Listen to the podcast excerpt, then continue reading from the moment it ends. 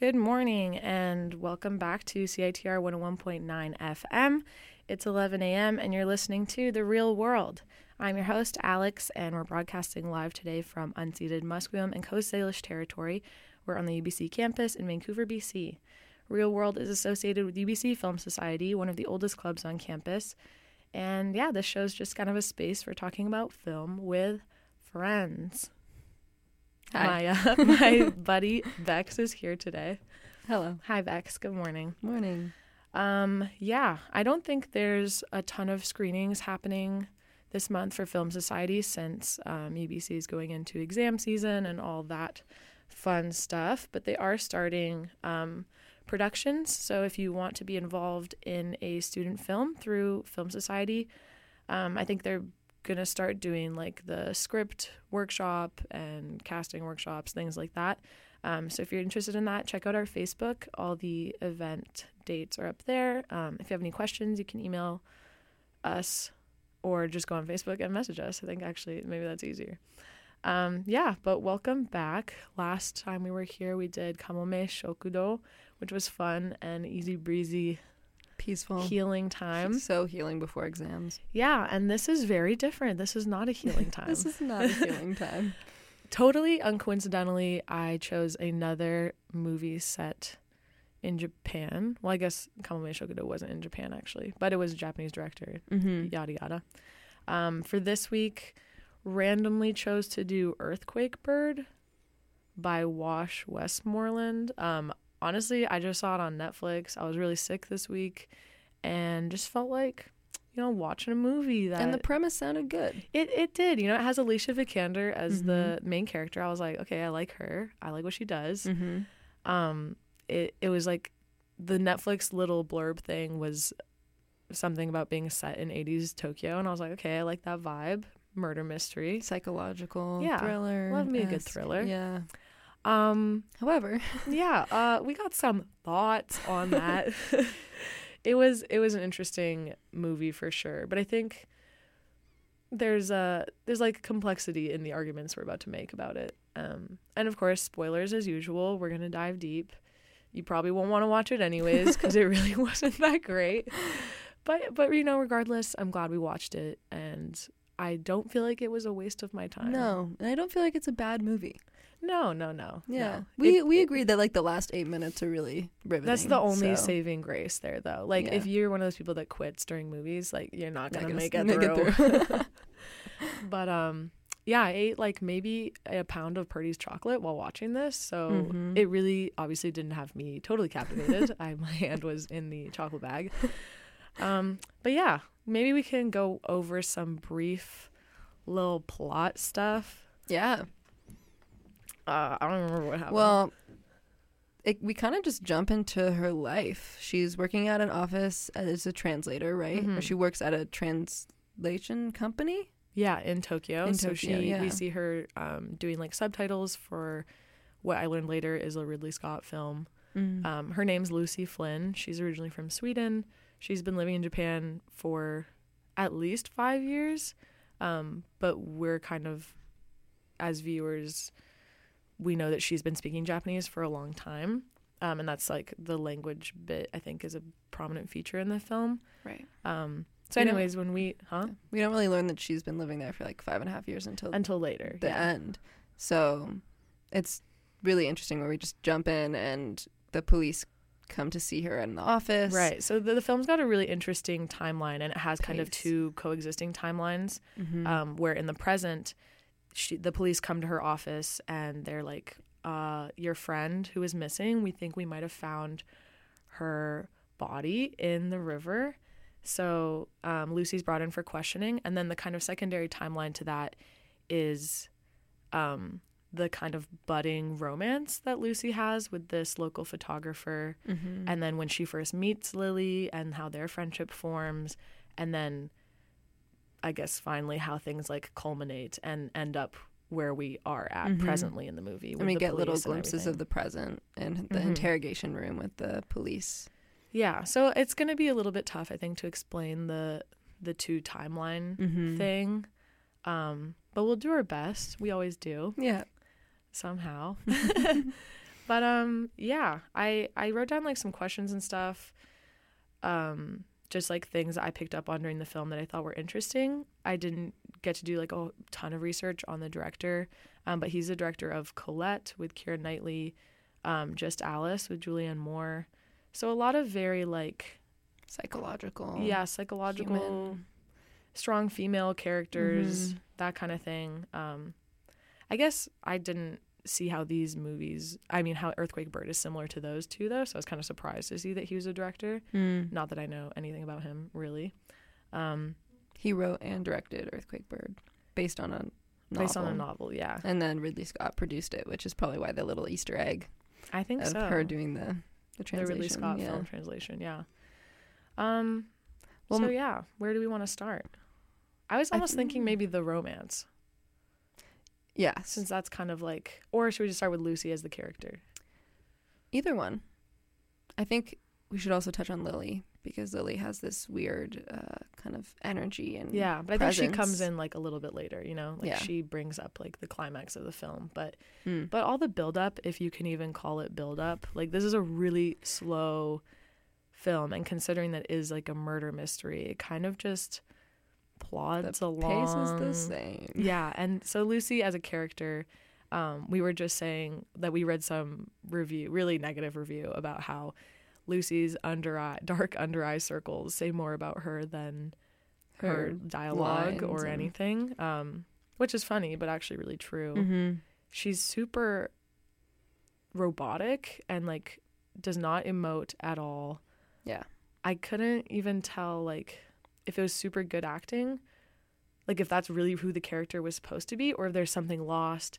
And like when you're acting in another language that's not your own, how does that translate to you know what you're You. projecting and Mhm. and how you know your character is, physically is manifesting yeah. exactly since a lot of alicia vikander's scenes are in japanese um yeah i don't know if how that affected her her acting or Mhm. is she really like sticking to the story Yeah, I think even her her room, like her home, there's no aspect of like personality or like her lifestyle mm-hmm. in it at all.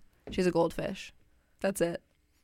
But we can, can we don't know anything about her.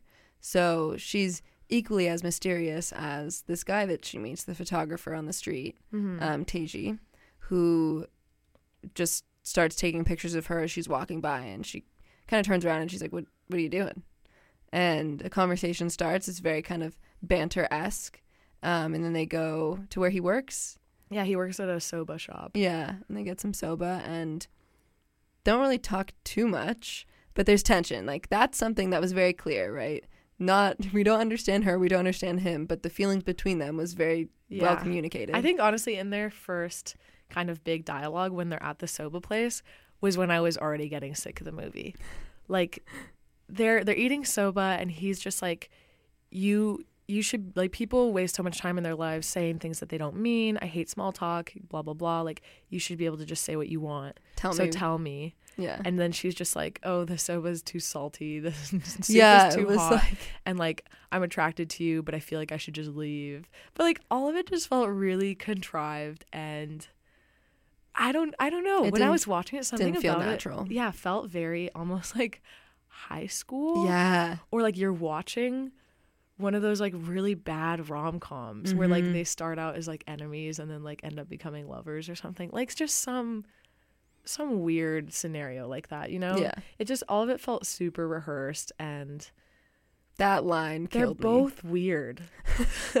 well that yeah and i think that's we were supposed to get like little red flags there being like ooh this is odd but maybe they found you know their odd pairing and this That's is what I tried you to remind myself. I was like, okay, maybe they're like just maybe a really good fit. They Right. think similarly. They see themselves as kind of outsiders.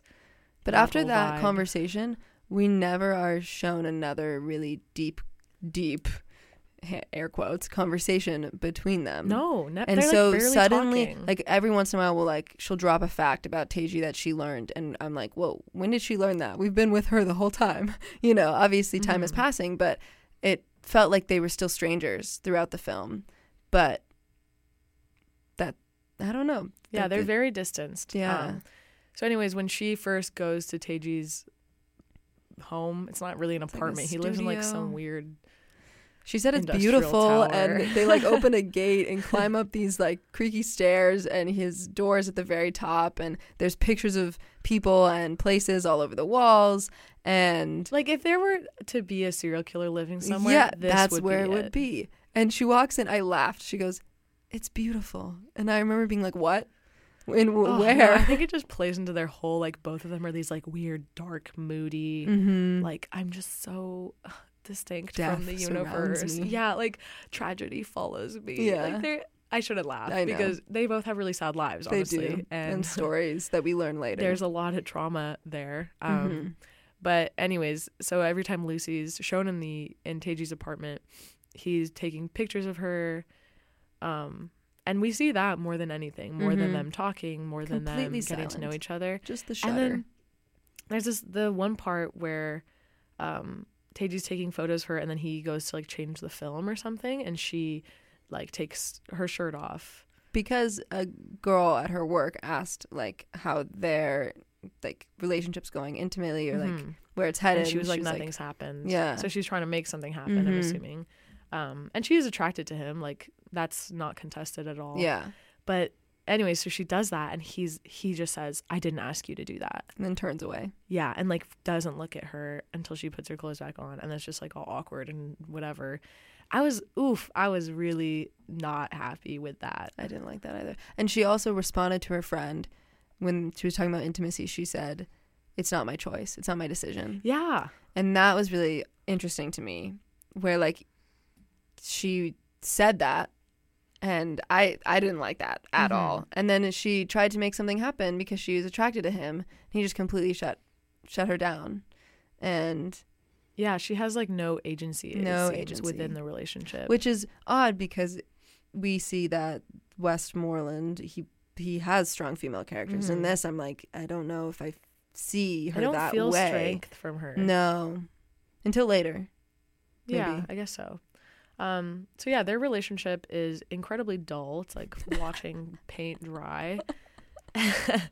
but and and we are just realizing more and more these kind of red flags and that things are really weird between them and whatever. It's not cute. I'll say that much. Mm-hmm. Um so then at some point, oh, Lily, who is a woman from the states, has just moved to Japan, so like a mutual friend connects them. Mm-hmm. Um, Lily doesn't know any Japanese. She kind of just like picked up and moved there. We don't even really know why. She just like wanted change or something.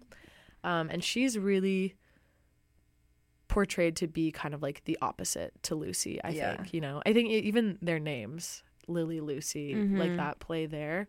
Um, but Lily is super outgoing, doesn't really care what people think. Has it seems like very unfiltered. she doesn't want to assimilate with the culture at all. No. Whereas Lucy has tried her best to really, she's been there for five years to really Mhm. just, you know, make it home. Yeah, and we do see Lily later, like learning Japanese and like Mhm. learning how to order and things like that. So it's not necessarily for a lack of effort.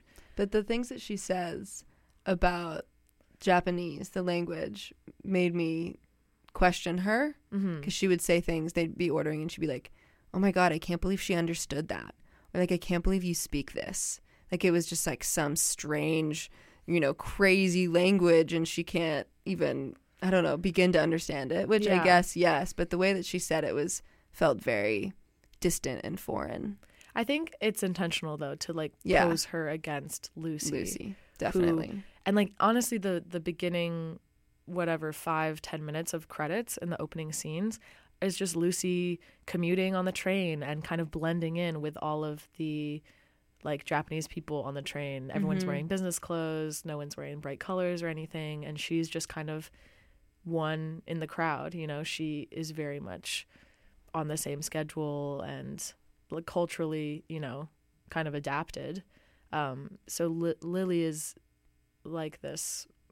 I don't know. I don't know if a foil is the right word, but she's just, I think, portrayed to be a little over the top, just to counterbalance right. who Lucy is.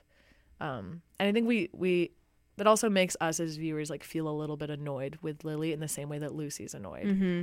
like when they meet, Lucy tells the mutual friend who introduced them, like, "Oh, I don't want to get stuck with her. Like, she's helpless. She doesn't know anything. Like, I don't even know why she's here and Mhm. all this stuff." So we're kind of like, "Oh yeah, Yeah, Lily's a don't like burden. I don't want to deal with that." Yeah. Um, but we watch their friendship progress. I think A little bit. they like they kind of do become friends. Like we hear Lucy say, like, "Yeah, we're."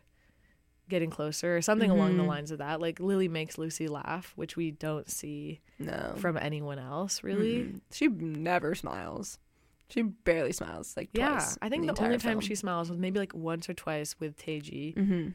and then like quite a few times I think with Lily, Really?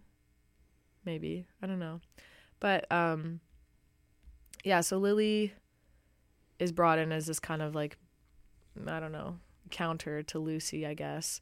Um, then she's also kind of enters this like love triangle between her, Lucy, Lily, and Teiji.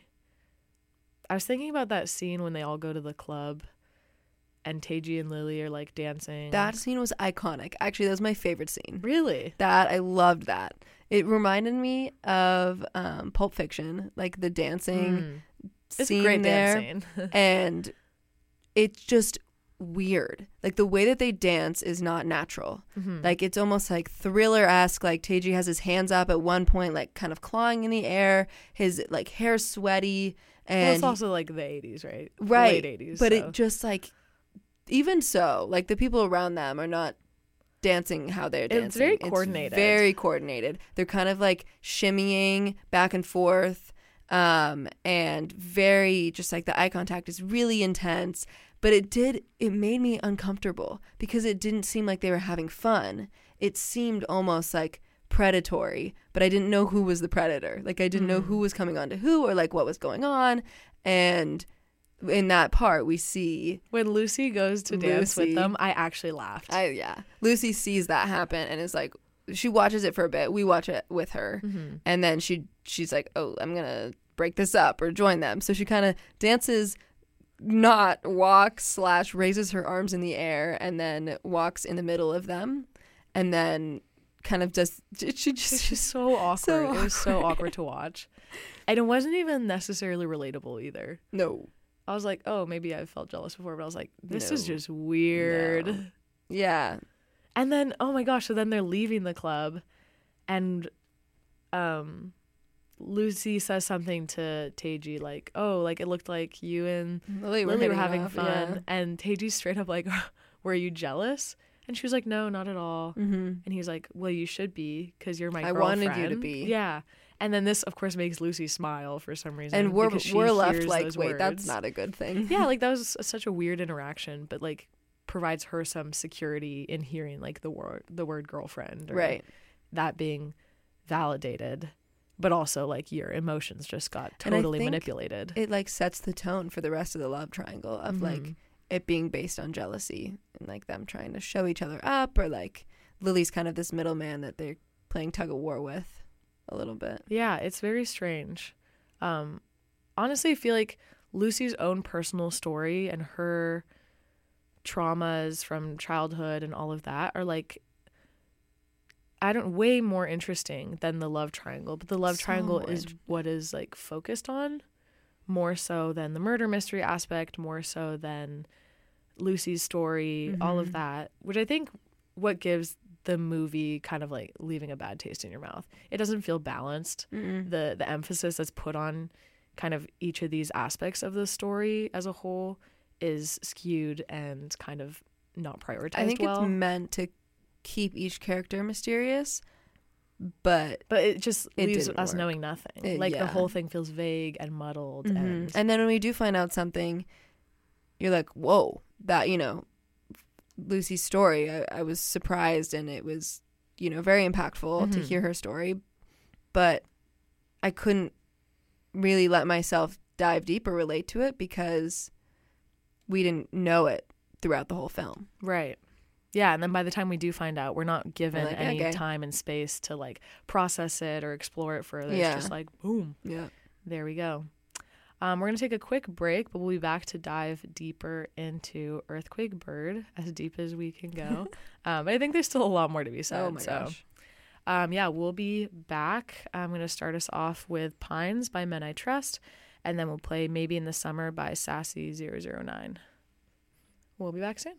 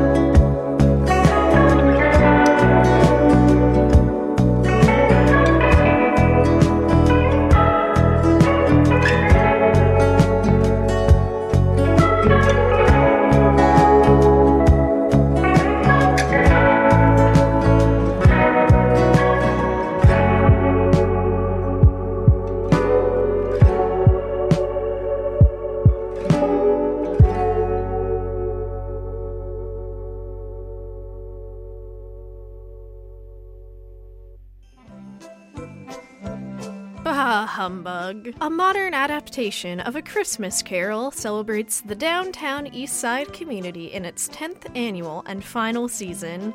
It's the perfect family holiday treat, filled with rock, blues, and Christmas carols. Plus, enjoy live music from a youth choir. Opens December 5th at SFU Woodwards, located at 149 West Hastings Street. For tickets and details, visit sfuwoodwards.ca. You're listening to CITR 101.9, broadcasting from UBC's Point Grey campus, located on the traditional, unceded Coast Salish territory of the Hunkaminam speaking Musqueam people.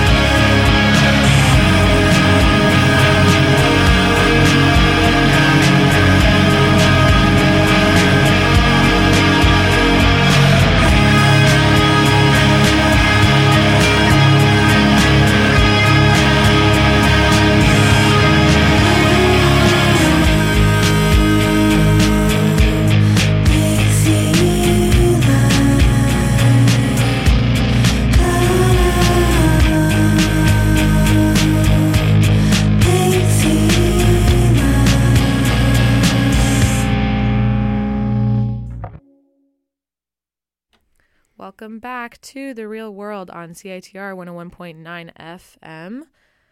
Um, yeah, I'm your host, Alex, and my friend Bex is here with me today. Hello. We've been talking about Earthquake Bird um, on Netflix, which was a random random movie choice for this week. I'm a little sick, so just felt like wasting my time. Um, no, it's it wasn't a waste of time. It was not a waste of time. If if you've missed so far, we're just kind of talking about why it's bad. no, Not bad. I'm being I'm being too mean. There's just certain aspects of it that are uh, Right. Well, just weird, why weird choices. What what Wes? Wet wash, Wa- wash, the- Westmoreland. The director chose to write the characters the way he did and direct them the way he Mhm. did, and why the story is quite slow throughout the entire movie until those last eight minutes. yeah, um, we're gonna dive into some more interesting stuff. Um, I thought it'd be good to talk about uh, more of Lucy's backstory and her kind of like underlying trauma that's playing out throughout. Um, so we get these like little tidbits of her childhood. There's always like the glimpse of this tree um, that keeps coming up, and we're like, okay, cool. I don't know what that Oh, yeah. means.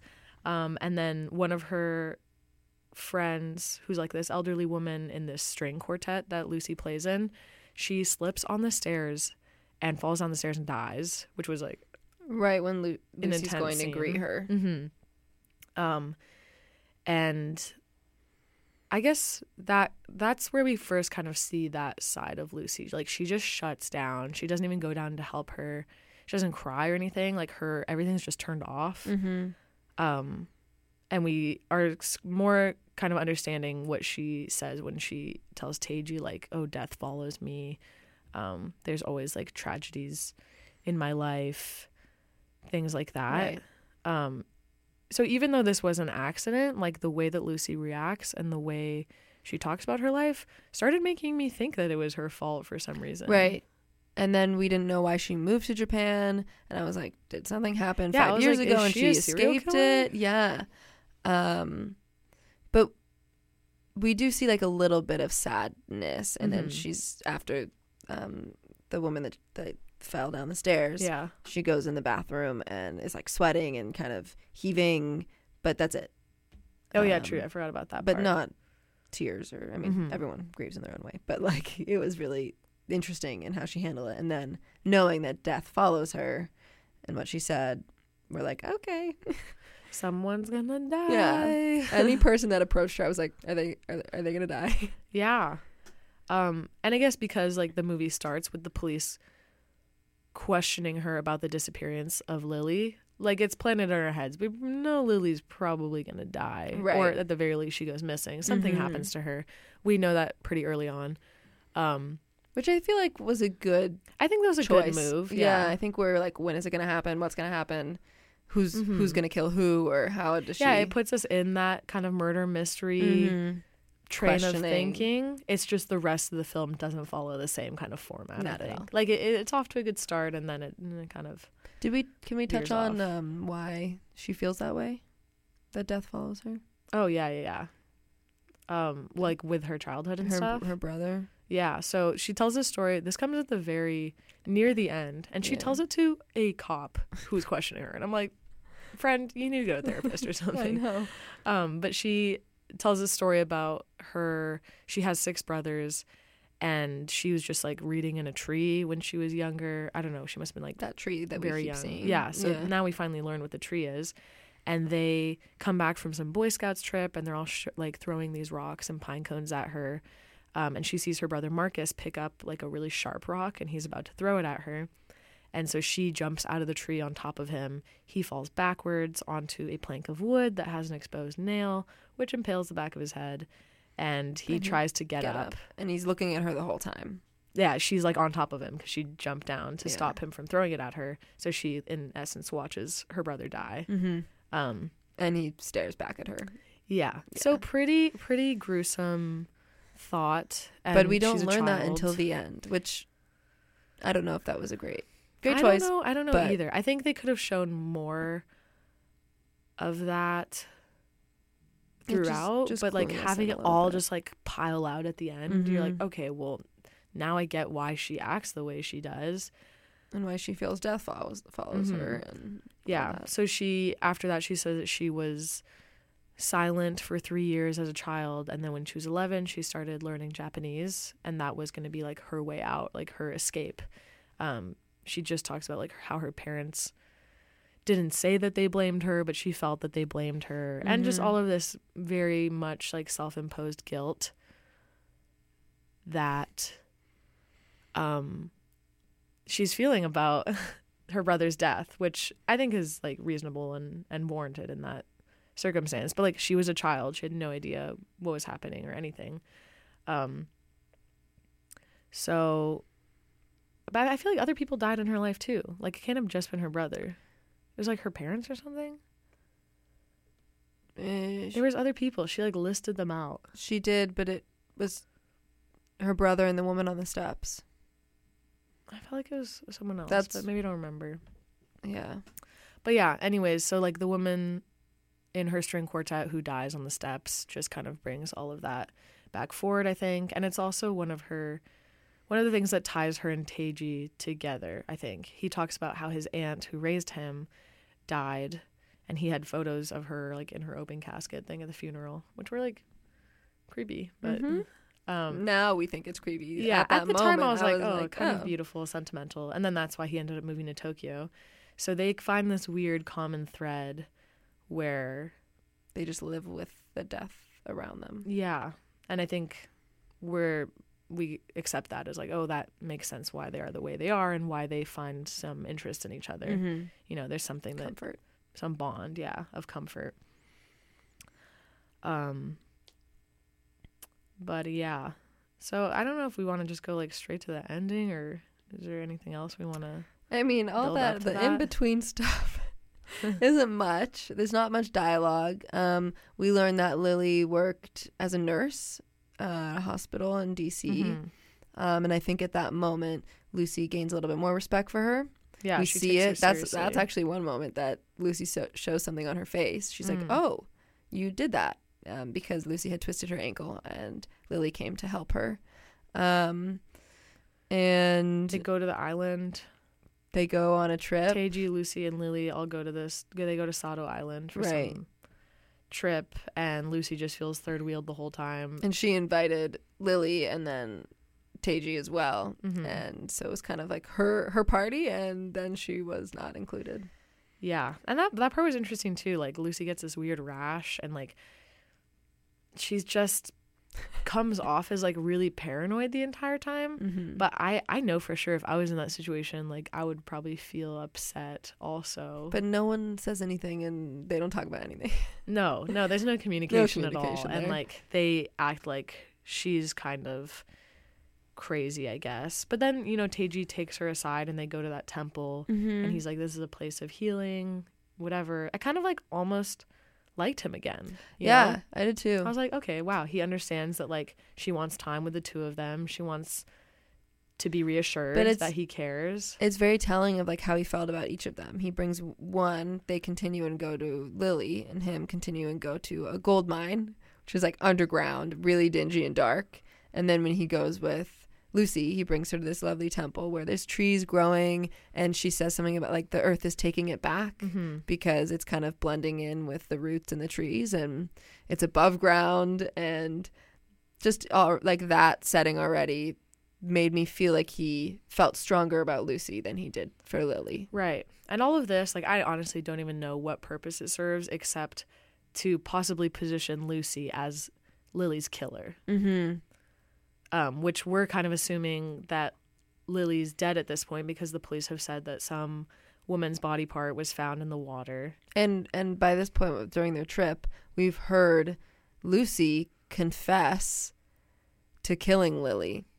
Not not in this timeline of the trip, but in Right. the present timeline Right in the she's present talking to the police. with the police, and that threw me off as well. yeah. Oh God, the whole timing of this thing is like painful to talk about. Yeah. about. It's just r- really rough. It's really rough.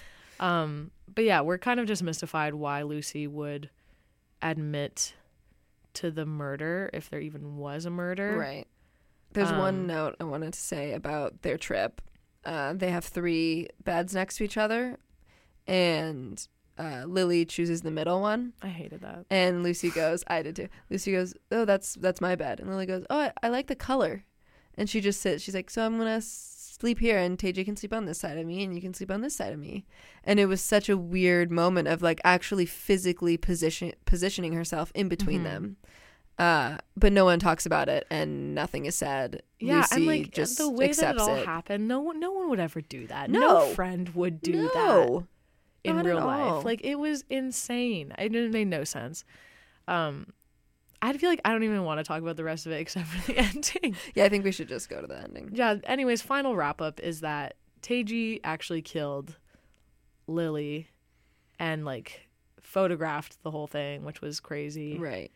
Which Lucy Um, had suspected he's hiding something, but she Mhm. didn't know what. She didn't think he was like that. So there's one drawer in his studio that is locked, and she breaks into it earlier in the film and sees photos of a woman. Ends up being his ex girlfriend. Not a concern, um, but there's these blue folders, and those blue folders are always the the rest are Manila, and the others are blue, and they say dates, and then those blue ones are just of people, of women.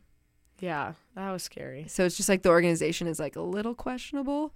Uh, But then later on, we see her discover other pictures, and that's how she learns that Teiji Mhm. killed Lily.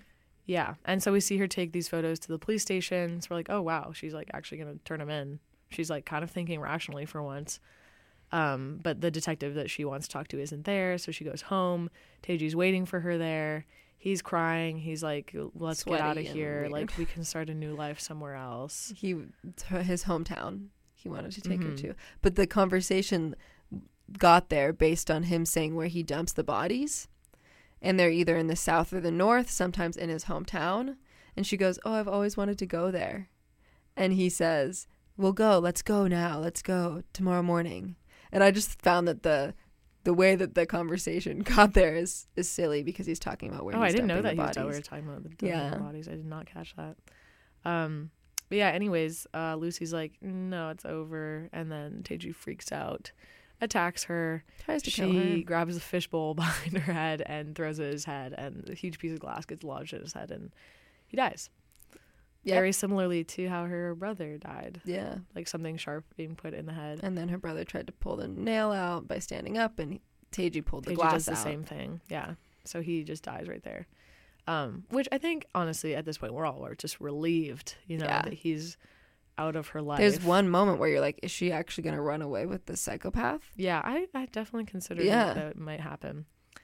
Um, but yeah, in the end, uh, we see Lucy talking with um, another one of the friends from the string quartet. So there was some friends, and then one was the old woman who fell down the stairs and died, and the other is her like friend who's part of that as well. Mhm. Um, so Lucy is talking to her just about how she feels about death following her and how things are her fault and how what happened to Lily is her fault. Mhm. If she if she had been nicer to Lily, if she listened to her and took her in, she wouldn't have been killed by Teiji. Um, and how even like Yamamoto-san, who's the old woman who fell, how her death is Lily's, I mean Lucy's fault somehow, even Yeah. though she just slipped, you know Mhm. and then we hear that her friend say like oh I, I just had the floors waxed you know a couple days before yamamoto-san came to the house i only do this once every like two years or something and i totally forgot to warn her on the phone that She day said she wore really soft socks and the floor was especially slippery. hmm it was a really honestly beautiful that was the best Mm-hmm. in the whole movie Well, and that me. woman had been trying to convince Lucy that sh- Lucy didn't kill Lily. And then when Lucy was like, but, you know, I did in a way. And so then she was like, wait, and reflecting on that situation and being like, did I kill her? Mhm. Um, So there's always ways you can tell the story to make it feel like it's your fault. In some way, you can be connected to anything and you're, you know, quote, accountable in the way that Lucy is feeling that she's responsible for all these things Right. happening in her life. I think so it's an, in the end, like they hold hands when her friend Mhm. says They're that. crying. They're both crying. That's the most emotional we see Lucy, I think. anyone in the entire film. Yeah, and then for Lucy, it's she understands that she's not alone in feeling that. Like other Mhm. people feel that way. She's not this like cursed bad luck charm just stumbling through life. like accidents happen. I think it's also a way of like rationalizing death that because it's something that you can't really control. Mm-hmm. and by thinking about like somehow you might have had a hand in it there's there's a little semblance of control in there but yeah it's but it, it we both said that we felt really emotional at that point Mhm. um the first time throughout the whole film and i think it's because like everyone has felt that way in some sense Yeah. um through a death or mhm. through an experience where you feel like somehow it's indirectly your fault Yeah. Hurting someone mm-hmm. or something like that, you feel responsibility or something like that. And I think that moment it was so just free of all of the like love triangle plot, all of the weird murder mystery plot. It Mhm. was just about human human yeah, Emotions, yeah. nature, Lucy's story, everything she'd felt in her life thus far not being really confronted until that moment. So I think there is a lot of kind of like catharsis found there and a lot of Mhm. resolution um, for her, for her friend, and just this joint acknowledgement that that you don't have control and you can't place that burden on yourself to be accountable for everything to to Mm. go through your life thinking that that everything is your fault. That was i don't know to me that was really beautiful. Like if that if that beautiful is the essence of the movie right. I wish that it had come forward sooner or like it was communicated throughout. Mhm. yeah. Because i think it is like a really good underlying kind of theme or message or whatever Mhm. that that i haven't seen a lot of other films delve into. I think that's kind of a a rare topic maybe Mhm. i mean it's like awkward you know and weird and yeah that kind of thing and it's it's hard to talk about like death in that way and i feel like it's never shown as a conversation like this was almost a conversation of Mhm. them validating how each other feels Right. And even those um like her friend who had the floors waxed and things like that, like I doubt she had told anybody that until telling Lucy. You know, Mhm. it's like those very, very dark hidden thoughts that we're keeping inside about how how we think we had a, a role to play in this thing. mm-hmm. But as soon as it's said out loud for the both of them, you know, they realize how not like silly is not the right word, but just how futile it is to to think that that that was like the one cause, you know, that that made everything Right. happen because it's not. mm-hmm. So I don't know. That was like a i think it goes for a lot of the stuff that we talk about at home like we'll talk about our feelings and being able to say it helps me understand that you know you felt it before um or that I, i'm not crazy yeah. Or you like yeah, verbalizing something kind of makes it. you understand that in your head like it can spiral into this very real thing where it feels like, you know, these people are after you or you did this or whatever. But as soon as it's out in the open or like another person hears it and can validate that like, yeah, you're not crazy. You're not crazy Um or i felt this way before and i understand you yeah. and- So I think if if the movie could have explored that idea more, Mhm. like it would have been so much more meaningful and impactful. Um Yeah, if you uh, don't want to watch the movie, watch the you know last eight minutes. You'll get the full summary. Yeah, honestly, even if I watched like the last ten minutes, I probably minutes. would still be emotional. Yeah, yeah. I think I yeah, I think I would be. But um, yeah, that was earthquake, Earthquake bird. bird. which is the sound that the birds make after an earthquake, right? Yeah, which we honestly, I have nothing to say about how that ties into the The the whole not at all. Weird. No, I can't draw a single connection. like maybe her speaking up finally and finding her voice about the being blamed about deaths and speaking to the police about Teiji and Lily. She's the earthquake bird. or that like something very beautiful can come from like some very destructive, Destructive, force Yeah, and it's a force of nature you know nobody plays a part in it it's nobody's fault and it's constantly changing and like yeah this is this is like film happen all the 100 me coming out and being it's like really just drawing at anything i possibly I, can I and I feel like that's almost what the director was doing. he was like well this can symbolize Earthquake this. bird. We're gonna name it Earthquake Bird. well that was the name of the novel right I think. yeah. So, so. like maybe in the book it's more well explained and those connections are made but I, in the film i his interpretation is am uh a little it's questionable. But um, yeah, I don't know what the next show will be about. The schedule's gonna be a bit wonky as the holidays come in, but you will hear from us at some point or another. Mm-hmm. Um, happy exam season to any students. Good Yeah. luck. Take care of yourself. Do what you got to do. And uh, happy holidays to everybody else. Yeah. Happy holidays. Happy December. It's crazy. We're already, it's already December.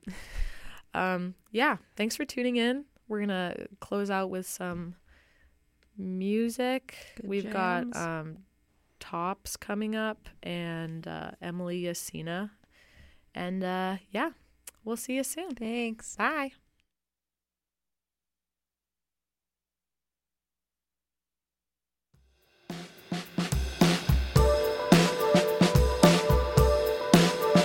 It's all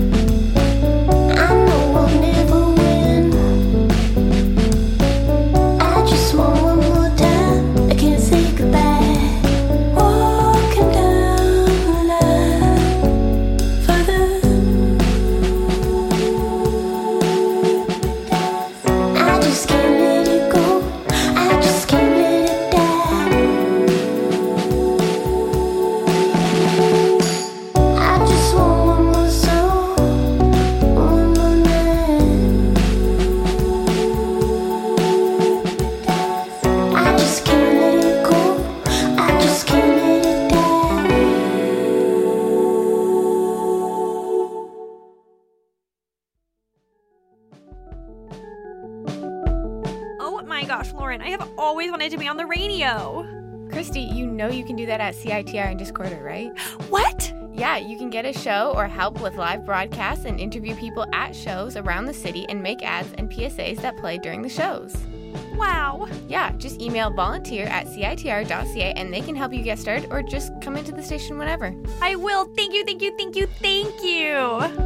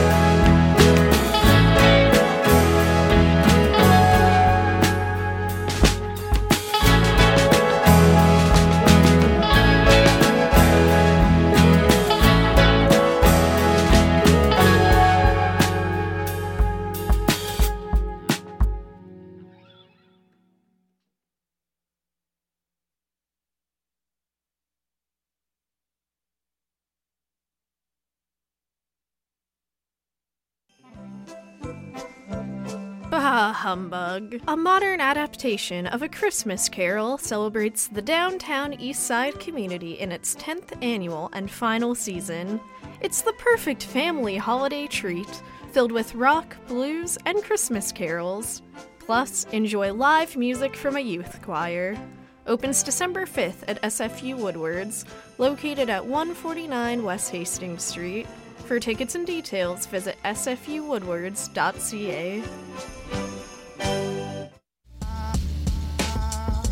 You're listening to CITR 101.9, broadcasting from UBC's Point Grey campus, located on the traditional, unceded Coast Salish territory of the Hunkaminam speaking Musqueam people. Nisiyam nisiyaya thikum kuinam sep hydra siyam nisiyam nisiyaya anthas yaklia talitin homasque masteo